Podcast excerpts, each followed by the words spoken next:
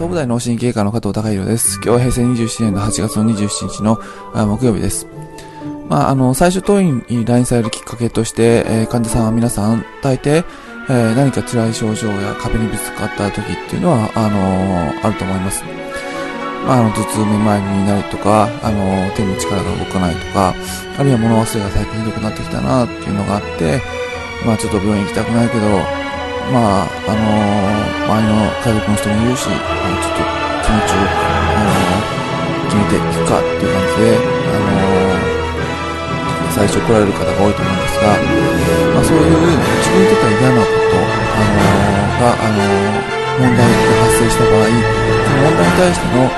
まあ、ある程度知性的っていうのか、その、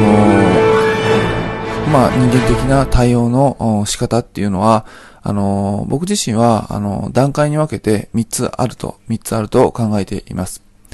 えー、まあ、1つ目は、あの、一番、うん、まあ、あのなんかその問題解決の方向に向かってない、あの、向き合い方としては、やはり、あの、その、まあ、嫌な問題点に対して逃げ腰で、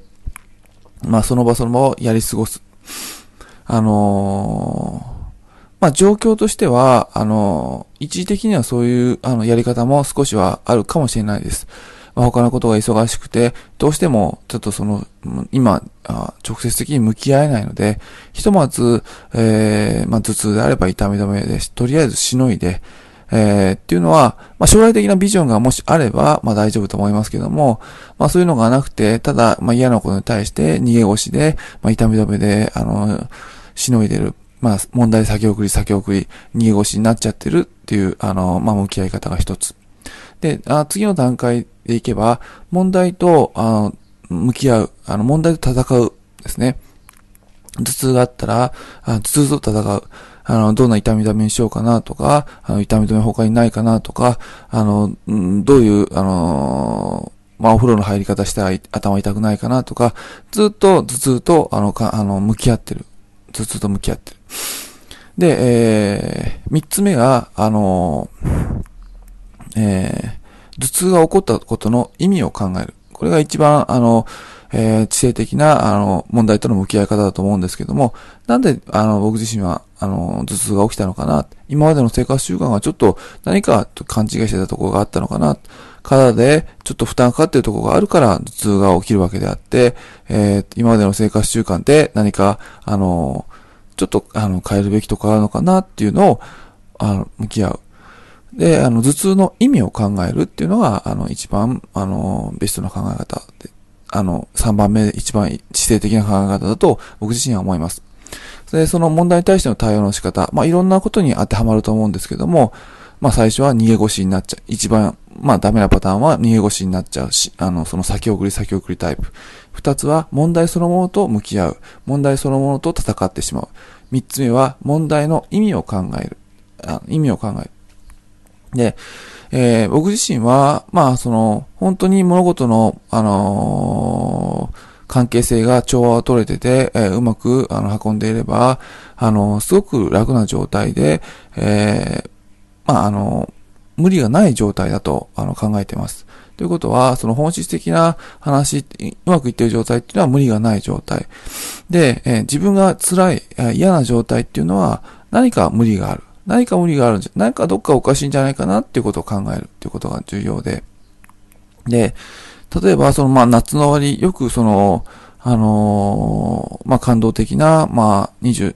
時間テレビとか、あのー、何かその、いろんなお祭りの、その、テレビっていうのはあるんですけども、あのー、まあ、そういうテレビって、その、感動する、あのものだけをあの、やけにこの無理やり集めてる感じがあるんですが、あの、プラス、その、頑張ってる姿を、こう、あ、感動的だねっていう風な風潮があるんですけども、こう何十年と。えー、頑張ってるっていうこと、まあ確かに、まあそれ見たらすごい感動的で泣けるんですけども、それだけで終わってしまったら、あの、ある程度、まあ、もう何十年と同じような、あの、うん、こと繰り返してると、すごく、まあ、知性的じゃなくて、思考の止まった、あのー、まあ、形になっちゃうのかなと思います。というのは、えー、問題と向き合ってる、まあ、辛い状況っていうのはまず何か自分自身が今まで勘違いしてた部分があるのかもしれないっていうことをまず考えて、そこに、あの、向き合っていくっていうことが、あの、必要なんですが、ただその問題解決するために、まあ、自分を追い込んで、あのー、辛い思いして、で、感動さす、さす。まあ、それは人生の中で、やはりその壁を乗り越えなきゃいけない、壁自身に向き合わなきゃいけない時期は、あの、必ずやっぱ何回かはあるので、いいとは思うんですが、そればっかりを見て、あの、感動してしまうっていうのは、ちょっとその、まあそのさっき言った段階の3番目を忘れた状態で、あの、すごく、あの、ちょっと思考が止まってしまって、え、何かちょっと危ない、こう、宗教的な話になっちゃうのかなっていう感じはしますので、ちょっと怖い感じ。そういった感動的な話っていうのは、映画っていうのも、まあ、たまに見るのは、あの、まあ、すごく、あの、勉強になって、まあ、こう頑張んなきゃなっていうふうな気持ちで勇気をいただくんですが、まあ、そればっかり見るっていうのは、まあ、思考停止になってしまって、まあ、自分自身のその奴隷状態、頭の奴隷状態、えー、えー、のままになってしまいますので、まあ、ちょっと恥ずかしい状態かなとは思います。なので、えー、やはりそういった苦しい状況に置かれたときに、なんで自分はこういう状況になっちゃったんだろうって言って、一歩置いて、あの、もっと楽な、あの、生き方、あの、していくには、どうしたらいいんだろうっていうことを、あの、楽な方に楽な方に前向きに考えていくっていうことが、あの、まあ、非常にそういった思考の、まあ、奴隷状態から脱却するために、まあ、重要なんじゃないかなと思います。まあ、人間が問題と相対していく上で、一つ、あの、段階っていうことを今日お話しさせていただきましたけども、一番低い段階としては、あの、問題、えー、から逃げてしまう。問題を先先送りにしてしまって、自分自身は楽な方に逃げてしまうような思ってしまうと。で、次の段階としては、問題そのものと戦ってしまう。あの、辛い思いしてしまう。